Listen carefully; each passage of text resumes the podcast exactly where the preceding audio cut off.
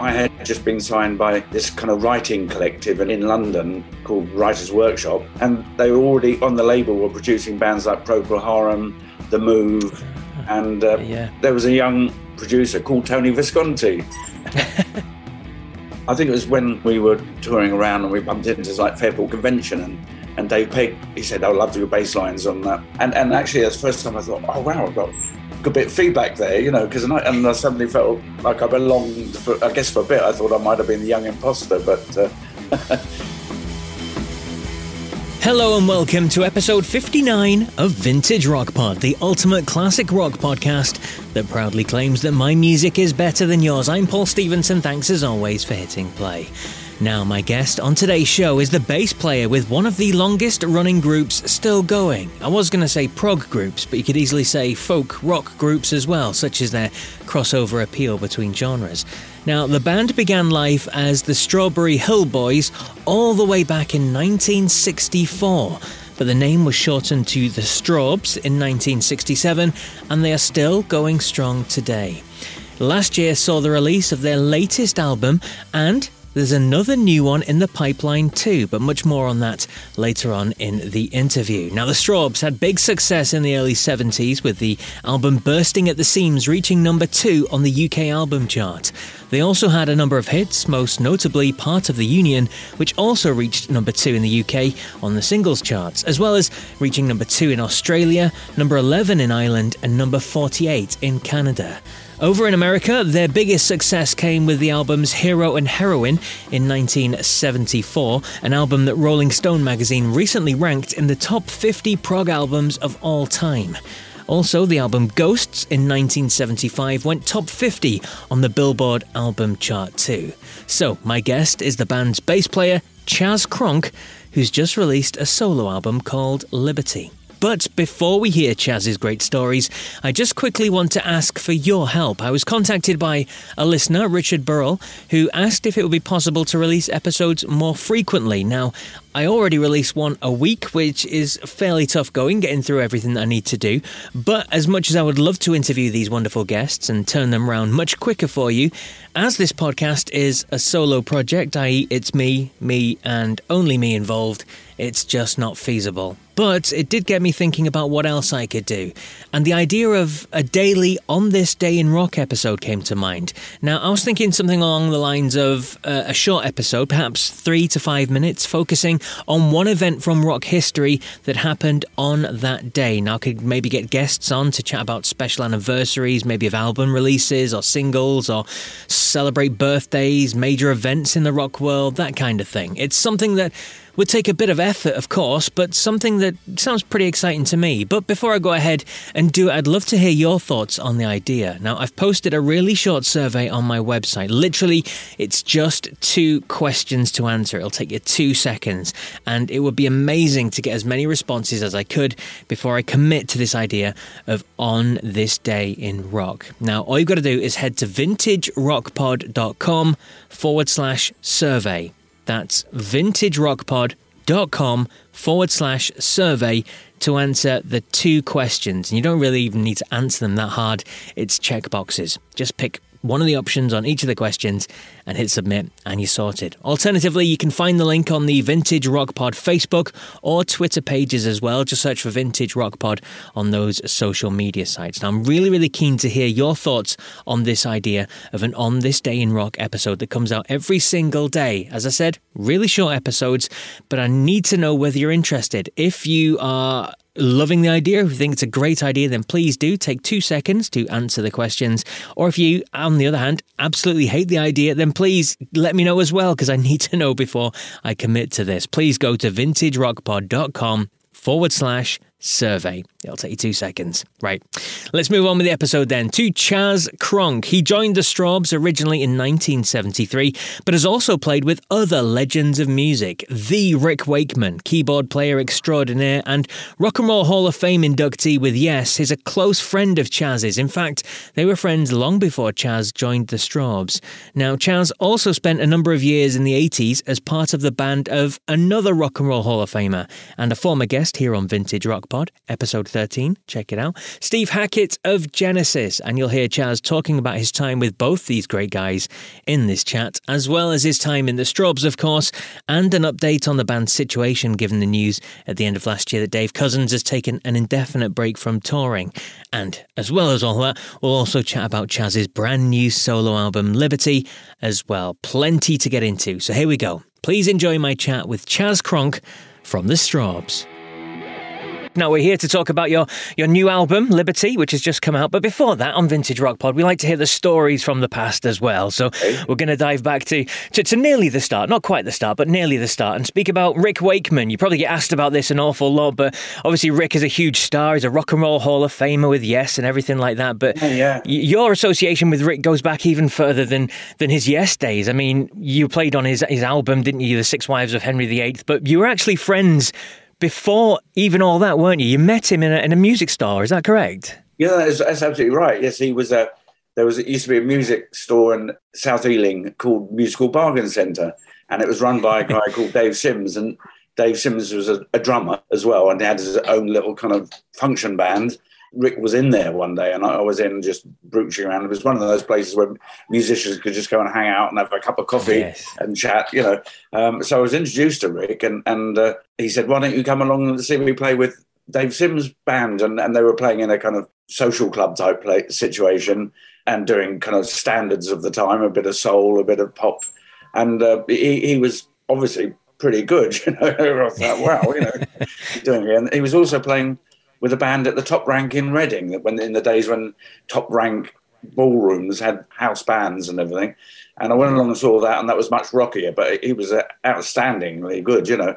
But it just so happened to coincide with a period where I, I had just been signed by this kind of writing collective in in London called Writers Workshop, and and uh, it was a kind of embryonic stage where young writers could get together and some established ones and they were already on the label were producing bands like Procol Harum, The Move, ah, and uh, yeah, you know, and there was a young engineer that or producer that had just come over from America that was working as a new young producer called Tony Visconti, and so I was a, I was asked to play bass on a project they were doing there with the guy from the Ike and Tina Turner show who had come over to wow. live in, in a singer called Jimmy Thomas, and they said we, we need a keyboard player for this. Do you know anyone? Who knows anyone? And I said, I've just met this guy, you know, should be pretty, I think you'll find he's good, you know. And he, he came along to the session. We did a, recorded the single and he was, uh, yeah, pretty outstanding, obviously. And Tony Visconti's jaw, I think, kind of metaphorically just dropped. And I remember him saying, "Well, thanks for bringing Rick along to this one." And of course, next minute, Rick's, Rick's in the thick of the session world and uh, doing doing sessions for everyone, you know. And uh, yeah, yeah, bless him, he, he tugged me along on some of those just by association. I got to play on a few things, and as his session work took off, I mean, this was before Strawbs days, he, before even yes, yeah. you know. So yeah. we were kids really. So uh, yeah, we, we used to knock about together. So, uh, with your, your, association with, with Rick, is that how he pulled you along and, and, got you involved on his album, The Six Wives? It was really, yeah, yeah, because I did quite a lot of sessions uh, with him along the way as his session work progressed uh, he was doing bigger and bigger stuff and doing some film stuff. And he had obviously been with Strawbs by then. And through that, he had met Dave Lambert. And Dave was a local West London boy as well. So um, we ended up working together on a few sessions. And so I knew Dave Lambert already. And then when it came, when Rick had been through Strawbs and joined Yes, and when he came to do Six Wives of Henry VIII, yeah, he, he kind of spread the load around his favourite pals, I think, in terms of session musicians that worked with him on it. Um, and it just so happened that one of the tracks that I played on on that album uh, involved Dave Lambert from Strawbs and also Dave Cousins from Strawbs because he. So it was the first time I've met Dave Cousins. Yes. Even though there's a, a long, long story behind all that as well, because my mother and Dave Cousins' mother used to work in the same office. Oh wow! Uh, the Hounslow Health Authority, and and she, my mum would come back with tales of, oh, Dave Cousins' Strawbs band is doing well and that sort of thing. My mother would be telling Mrs. Cousins. Anyway, long story short, yeah, we on that session for, for that track on Rick's album, we all met because we all played on it, and we ended up doing a, a old grey whistle test in, afterwards in promoting it. So, and it was shortly after that that they asked me would I be interested in uh, joining Strawbs. So, so how did you feel at that point then? Because obviously the Strawbs, when you joined them, they were kind of they'd really broken through the mainstream, hadn't they? The album had gone to number two, they had a big single, that sort of thing. So, so how did it feel? That was it like yes, breakthrough for you, sort of feeling was it? Um, I was well, I was obviously pleased to have been asked, really. But the strange thing was, Rick already had a uh, solo plans in his head. Obviously, just done the solo album, and uh, he wanted to put a band together eventually, which he did, of course, in the end, to go out and promote his own solo stuff. Uh, so he had asked me already, would I be in that? But when the Strawbs offer came in, he actually said, look, it's going to be some while before my solo stuff goes. He said, 100% I would go, you know, with the Strawbs thing. And, and, of course, I'm sure behind the scenes, he kind of recommended me as well. Um, yeah, it was, it was, a, it was a, a big change for me. I, have obviously worked with bands, local bands, and things, and done all this session work. But yeah. it was first sort of big band, if you like, that I'd got involved with. And as you say, they'd become big in the national consciousness here at the time. Yeah, you know, but and but the idea when at the time I joined, really, I joined with two other guys. Um, you know, Rod Coombs, the drummer from Stealers Wheel, and John Hawken on keyboards, because there was a kind of you know the yes. they had had yeah. Had had the successful part of the union and everything, but uh, it caused frictions in the band, and and the idea was to get and the new lineup would go back to being very much album orientated and you know uh, that's what happened, really. um, and just talking there about um, joining a band as, as, big as that, I mean, you look back, it was the right decision, obviously, to, to go with the Strawbs rather than hold on for Rick Wakeman because yeah. 50 years on, you, are still with the Strawbs, and, and it's incredible to think of what's happened to you in that sort of time. Absolutely. We haven't been with Strawbs non stop through that period because there was, I ran the American era, if you like, mm. you know, when we were touring the States and North America an awful lot. And come 1980, after seven or eight years of that, you know, Dave Cousins decided he wanted to just step away from live music for a bit, and he got into local radio, in fact, independent local radio for a while. So there was that whole period um, during the 80s and 90s where I wasn't with Strawbs, um, and, and in that time during the 80s, I, I worked with Steve Hackett. Yep. I was in his band in the early 80s. And of course, Rick, uh, in the mid 80s, I, I, worked with him on touring, which was actually the first time I'd played live with Rick, even though we'd done all this, had a history of session work. So, yeah, I came back into Strawbs in the early, just after the millennium, really, and uh, have been there since, as you say. and a quick word for Steve Hackett. We've had him on the show as well. He's, a, he's an incredible guitarist. And what was he like to, to play and record with? an absolute gentleman. Steve, I mean, yeah. as you say, I mean, he's an astounding guitarist. Um, absolutely nice guy to play with and work with, you know, and um, that whole band I, I, really enjoyed. That he had uh, Ian Mosley on drums, who went on to Marillion, of course, and yeah. Nick Magnus, a bit of a legendary kind of prog keyboard player, and also Steve's brother John on second guitar and flutes and various things yeah, really good vibe to play in that band. Really, everyone was a good player and just turned it on every night. And uh, I just admired the uh, attention to detail Steve Hackett had. Mm-hmm. I think every, everything yeah. about the production of the show, even in those days in the eighties, the lighting, the sound, he was a stickler for getting it right, and and more power to him for that. Yeah, fantastic. Uh, and going back to, to, to, you joining the Strawbs, then your first album with with the band Hero and Heroine, it, it's become a real firm favourite with, with Strawbs fans. It's, it's an iconic album as well. I mean, what do you remember of your time recording that album? Because obviously it must have been very special with it being the first one uh, with the group with you. Yeah, yeah. Um, when I joined the band, we went down to the West Country where Dave Cousins was living at the time, and we did a lot of early rehearsals down there, and, and some of the songs for the albums took embryonic shape down there, really. And then we went out and did a couple of tours, one in Europe to some knock the band into shape, and then, uh, in America to show A and M the new lineup, A and M Records, who they were signed to at the time. And then we started recording the album later that year in 1973. We did we did went and did a single first, and we recorded that in the UK. Yes, that was my first time properly in the studio with Strawbs, and I recorded a song called "Shine on Silver Sun." I, was, I remember putting all these counter sort of bass line, melodic bass lines on it, thinking, "Oh, hope that's right," and but it, it seemed to go okay. But um, I think it was when we were touring around and we bumped into like Fairport Convention, and and Dave Pegg at the time congratulated. He said, "I would love to do bass lines on that."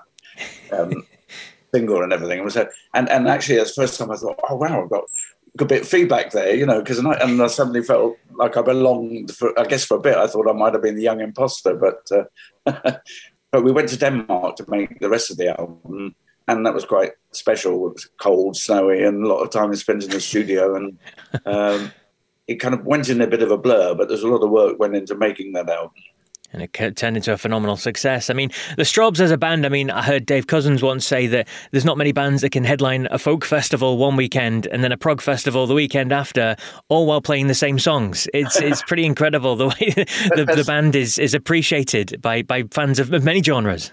Yes, I think that's that's true. I know what he means by that. And of course, over the latter years, you know, with Strawbs having had an acoustic lineup that yes. uh, would work as well as the electric, you could go even smaller. You know, the you know as acoustic lineup, you could play a folk club one night, and the electric band could headline a, a theatre or festival the next night. You know, but. Uh, you're right. I think it kind of crossed a few boundaries, and although Strawbs called prog and everything like that, it's it's actually there's so many roots elements in there of, of, from the folk scene. I mean, I didn't personally come out of the folk scene, all that, but Dave Cousins obviously was very, um, yeah. very into it, and so so there's always those elements of Strawbs. You, you, can strip a song, however big in, in, production it went with mellotrons and goodness knows what. Um, you can always strip it back to the guitars if you like, and and play it acoustically in a in a folk club. You know? so, Absolutely. We've mentioned Dave Cousins a few times. Obviously, he released a statement at the end of last year saying, due to ill health, it'll, it'll be for the foreseeable future, he won't be touring or anything like that. So, just to, to ask about Dave, how is he at the moment? Well, he's fine as far as I know. I mean, I haven't now seen him since we did a couple of festivals early autumn last year.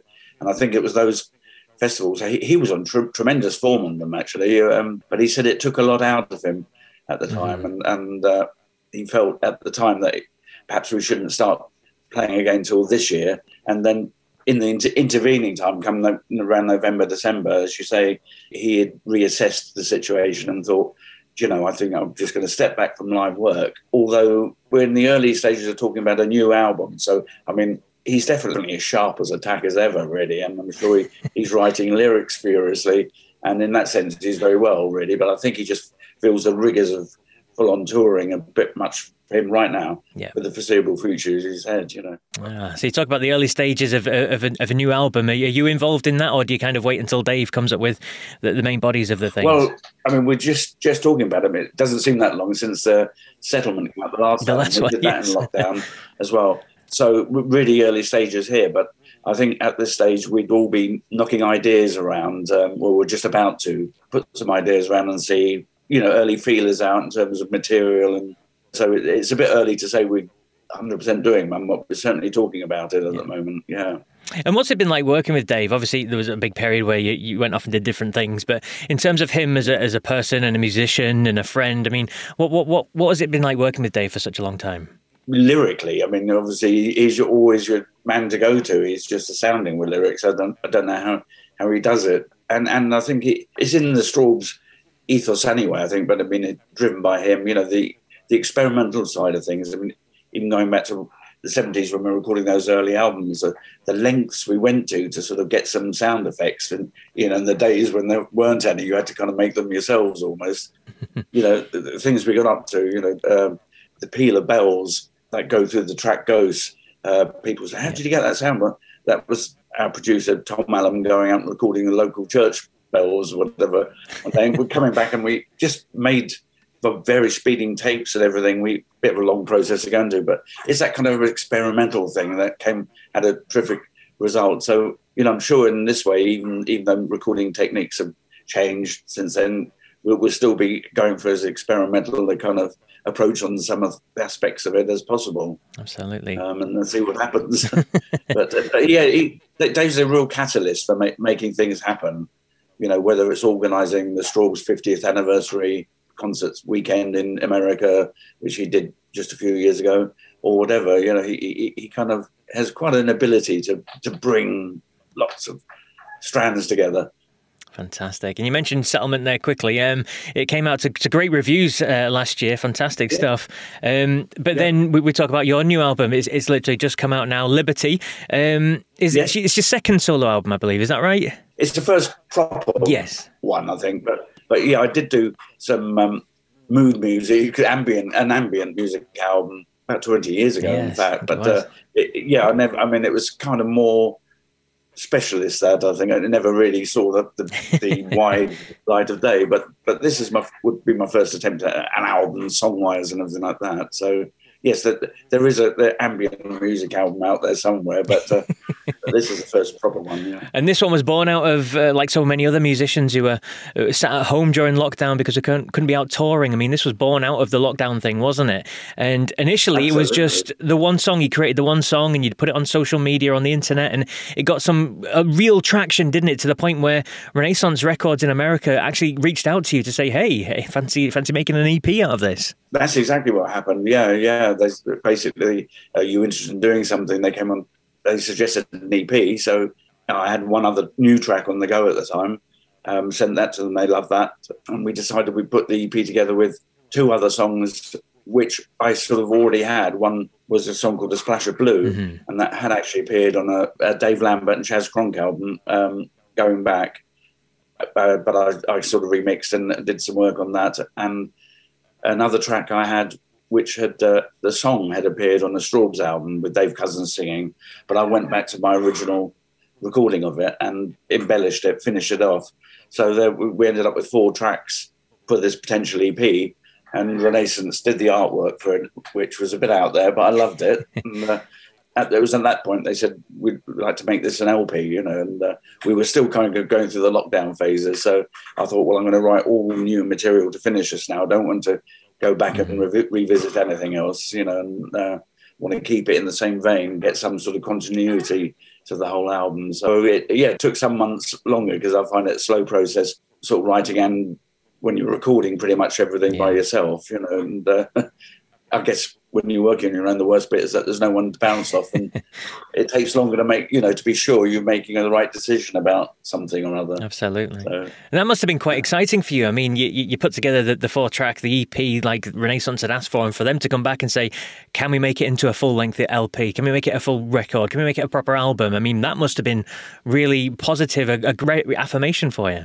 Yeah, yeah, it was it was. Although I did think, oh my goodness, you know, another full track, five tracks, and but uh, but as I, you know, big again because of all the lockdowns, I was able to sort of get back in the groove, if you like, yeah. and think where where it should go from there. And and they had done the artwork by then as well, and the whole thing seemed to be taking on some kind of shape and you know becoming real. So um, I wouldn't say it was easy writing all the other songs. I went through quite a few bits and pieces, but uh, we got there, definitely got there with it. So, and with it being a lockdown project, you pretty much played all the instruments yourself as well. I mean, did you enjoy that, the, the variety of it all? Yeah, I did. I did. Um, I mean, I well, I had the one track that had appeared on the Dave Lambert Chas Cronk album, and Dave Lambert had originally played guitar on that, so obviously I kept kept that. So he plays guitar on the one song, and uh, towards the end of the recording of it. Uh, just when we were getting together to rehearse for that festival I was saying, with Strawbs, I was saying about last September, October, Dave Bainbridge, who's that Strawbs keyboard player, but is also just an outrageous guitarist as well. Um, he he was he came to stay with us while we were rehearsing for those shows, and uh, so he he put a guitar solo on the end of another track called "Slipping Downstream," which is a bit astounding. But I think the thing about doing the whole thing myself and circumstances almost making sure I had to sort of do it myself meant that uh, I was able to really get some of my production thoughts across as well. Mm-hmm. You know, yeah. when you work with a band, uh, inevitably, of course, there's got to be there's a collaborative nature to the whole thing, which is fine. You know, that's the way it works. That's fine. But it was interesting to be able to explore some of my own processes and take them to the to the finished state. You know, so sound wise and, and production wise, yeah, I, I, was quite pleased with the way it worked out in the end. so. And what's your favourite track on the album then, for you personally? Oh, now you got me, got me there. um, well, I guess because it's the one that started off Liberties. Um, Liberties probably a good, good, yeah, I would have to say that probably.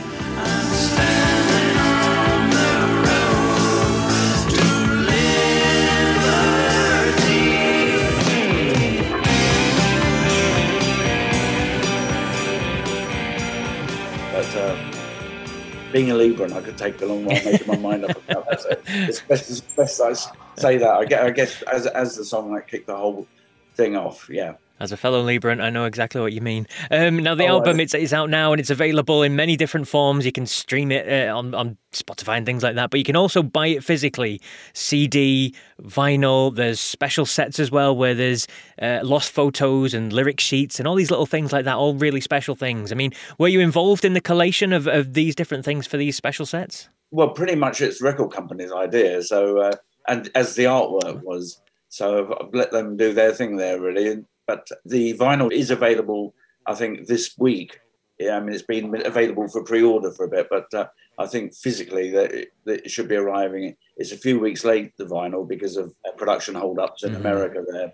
Yeah, there's lots Uh, of but- yeah, yeah. But the CDs out there, as you say, you know, you can can be ordered direct from Renaissance Records in the states, or I do know of eBay sellers or private sellers over here that's selling it. There- There's no actual official UK distribution for Re- Renaissance Records, unfortunately, but there are ways of getting it. Some, some friends of mine have got it off eBay and. Uh, saying it's all worked out, this all come through. So Good stuff, good stuff. So thank you so much for joining me, Chas. It's been a pleasure chatting with you, and I wish you best of luck with the album and, and moving forward with some, hopefully, some new uh, Strawbs music as well. thanks, Paul. Yeah, I reckon that will happen probably next year, ne- early next year. I reckon you'll see something there. Hopefully.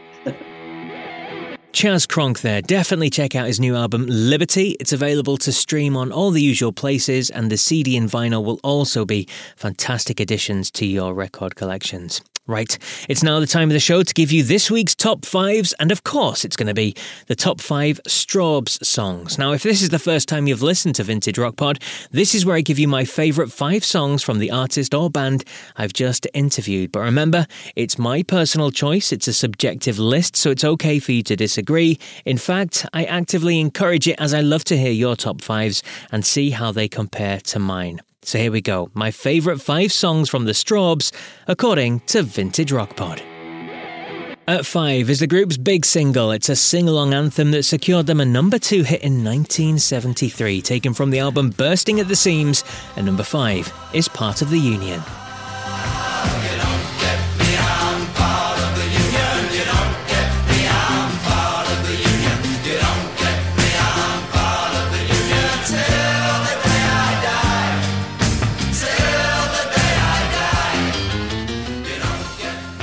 At four is the opening suite from the album Hero and Heroine. It's a three part song in effect, and for me, the opening part, Heroine's theme, is a masterpiece in how to slowly build a theme. The third part, Winter Long, was released as a single under the name Hold On to Me. At number four is Autumn.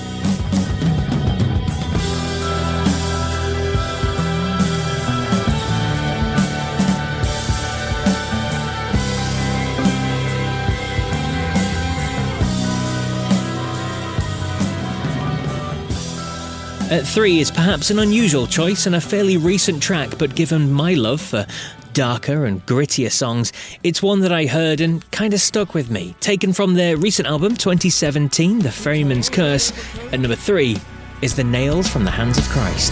The nails from the hand of Christ.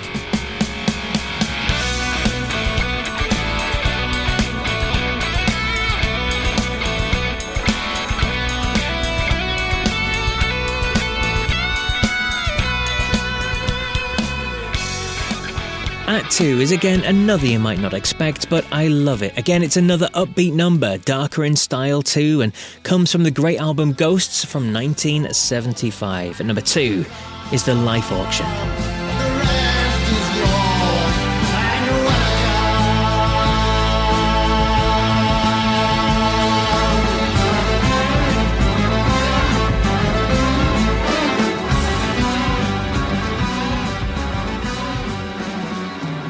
And at number one is a track you definitely would expect to appear, and that's because it is a classic. Another big sing along chorus with a big hit as well in the UK, reaching number 12 in 1972. From the album Bursting at the Seams, my favourite song from the Strawbs is Lay Down.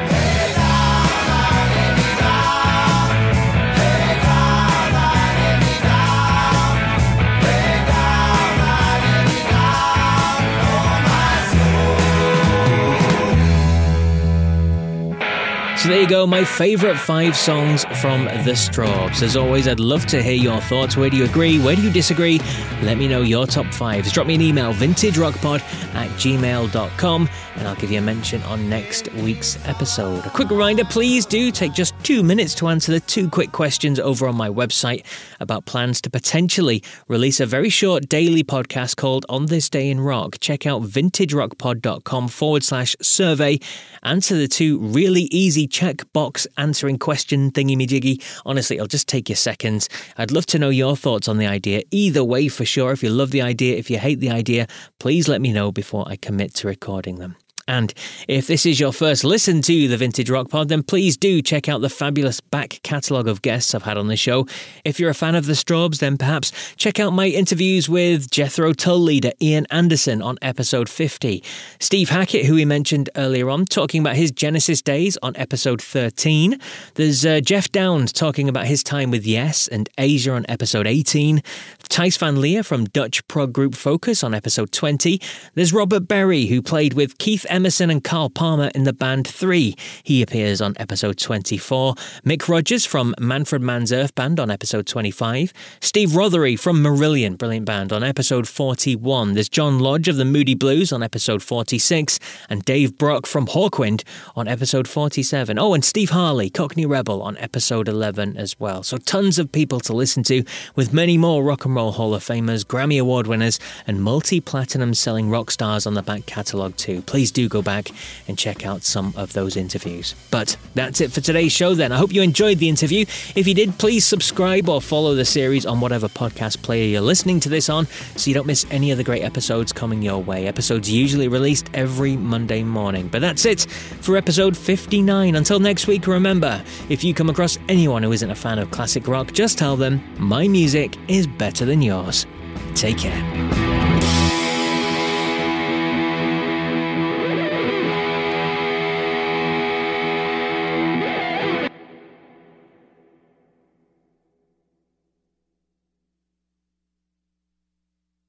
Give your kitchen the upgrade it deserves with Clearview Cabinetry. Clearview Cabinetry starts as a kitchen built for now and grows with you as life changes. It's flexible by design with full access cabinet construction so you can go from doors to drawers for storage that works when you need it. Get an appointment free design consultation and explore all our cabinet options on display in our kitchen showroom and save big money now at Menards.